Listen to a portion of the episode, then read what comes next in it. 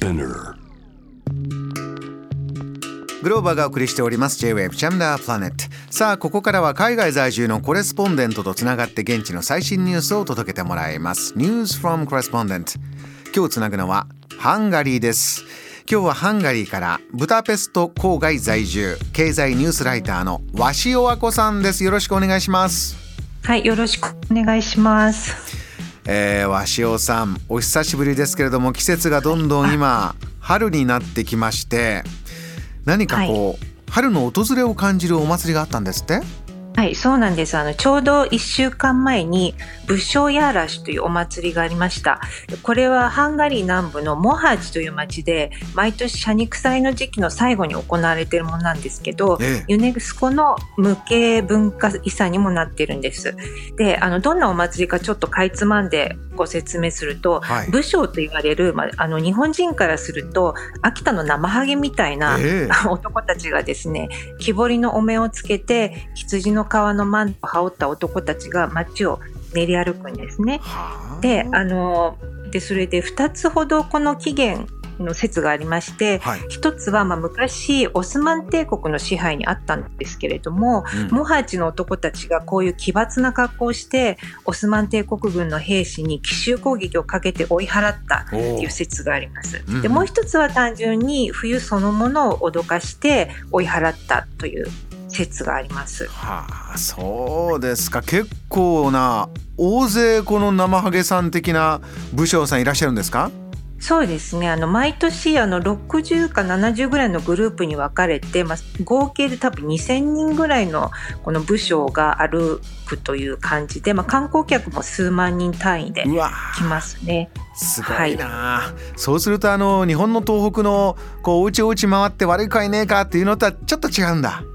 そうちょっとあの それほどあのドスの効いた声で 怖い声でなんか子供に迫って泣かせてしまうっていうことはなくってむしろなんか至って陽気であ？っていうのは実はあの朝からそのハンガリーって強い蒸留酒パーリンカっていうんですけどえそのパーリンカを朝から引っ掛けてるんですね。なので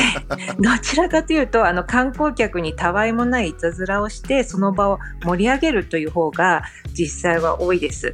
であと子供たちにも、はい、あのなんか迫って泣かせちゃうってことはなくって飴玉を振る舞ったりして意外と優しい感じです。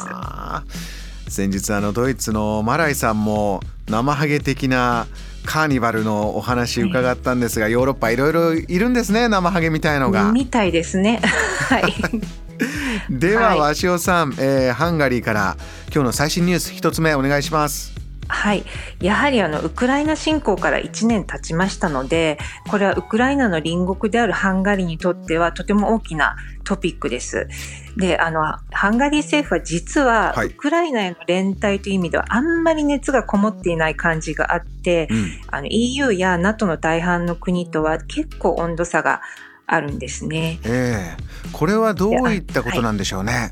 あのハンガリーとしてはもちろんそのロシアの侵略については非難するしウクライナの自衛の権利も認めるとで、まあ、ウクライナからの避難者もかなり受け入れているんですね。はい。ただハンガリー政府が時々言うのはこれはスラブの2つの国の戦いであって、まあ、ざっくり申し上げますと我関せずみたいなところがあるんです。うん。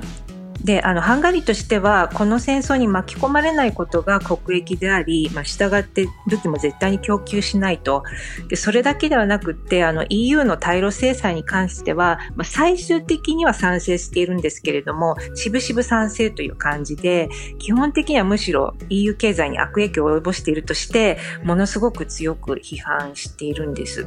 鷲尾さんこのハンガリーのスタンスは、えー一貫してずっとこういったものにねこだわって貫いてるなという印象もあるんですがそちらに暮らしてると、この1年の中で、えー感じることってどんなことですか、そうですね、まあ、隣の国なので、やはり、まあ、日本にいる方よりはすごく近く感じているとは思います。で、あとそのハンガリー政府はまあ一貫してその平和が大事だということで、まあ、一刻も早く停戦、その後和平交渉をすべきというのを掲げていて、でまあ、ええ。我々こそが平和派だというふうに言ってるんですが、うん。その私がハンガリーで暮らしている分に見ると、ちょっとその平和の形が若干その他の西側とか NATO とは違うかなと思うのは、ええ。そのロシアの完全撤退を要求していくっていうのはちょっと違うんですよね。うん、だからその辺がこれ、まあ、ギクシャクしていて今後戦争が長期化すればするほどもっとギクシャクするのかなっていうふうには感じてます。なるほど。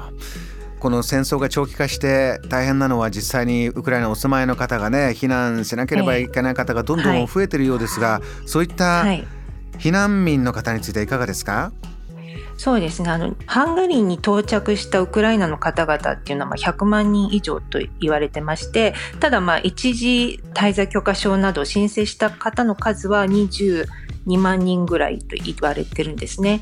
でまあポーランドとかに比べればまあ少ないんですけれども、まあ、街を歩いててもウクライナ語っていうの聞こえてきたりもしますし、うん、私の知り合いでも何人かウクライナ人います。ただあのまたキーウに戻ってしまう方とかもいらっしゃるし、え逆にそのハンガリーからあのカナダに今度移住するっていうごご家族の方がいたりして、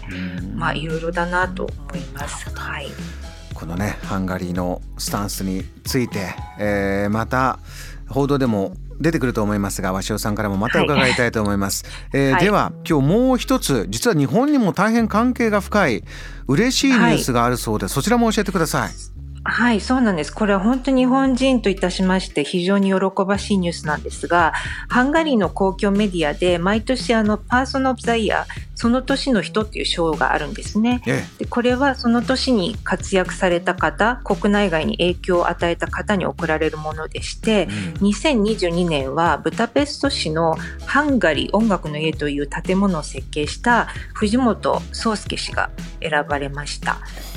日本人の建築家の方、はい、そうなんです。であの受賞自体はもう去年発表されていたのですがちょうど今月その授賞式がその建物内で行われましてご本人も日本からいらっしゃって出席されました。これは鷲尾さんもそのセレモニーご覧になったんですか？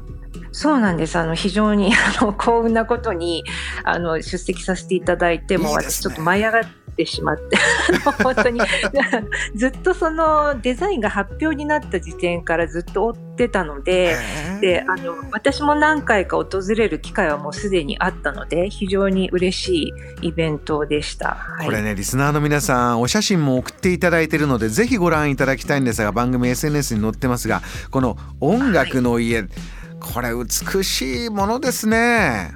そうですね。あの本当に最初そのデザインが発表された時は屋根に穴がたくさん開いているので、まあ、穴が開いた UFO とか、まあ、芋虫が食べた後のマッシュルームとか、まあ、まあ、いろいろ言われてきてたんですね。ええ、で、私自身も実はなんかメンタルチーズみたいだなって思ってたんですけれど、ただ、これはもう本当実際に入ってみると分かるんですけれども穴があるからこそ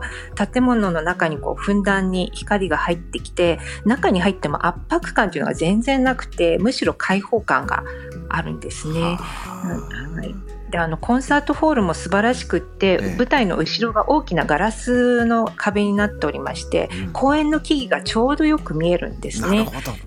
でそれが絵画みたいでもあり、まあ、森の中にいるような感じでもありそう人々を高揚させつつもリラックスできる空間になっているのかなと思います。そちらでは今どんな風にこの場所親しまれてるんですか？そうですねあの市民公園といってあのブダペスト市の英雄広場というのがございましてその後ろにある市民公園ってかなり大きな公園の中にある建物なのでもう普通にジョギングしたりする方とかも多くてなんかこう市民の中に溶け込んでる感じがすごくありますね。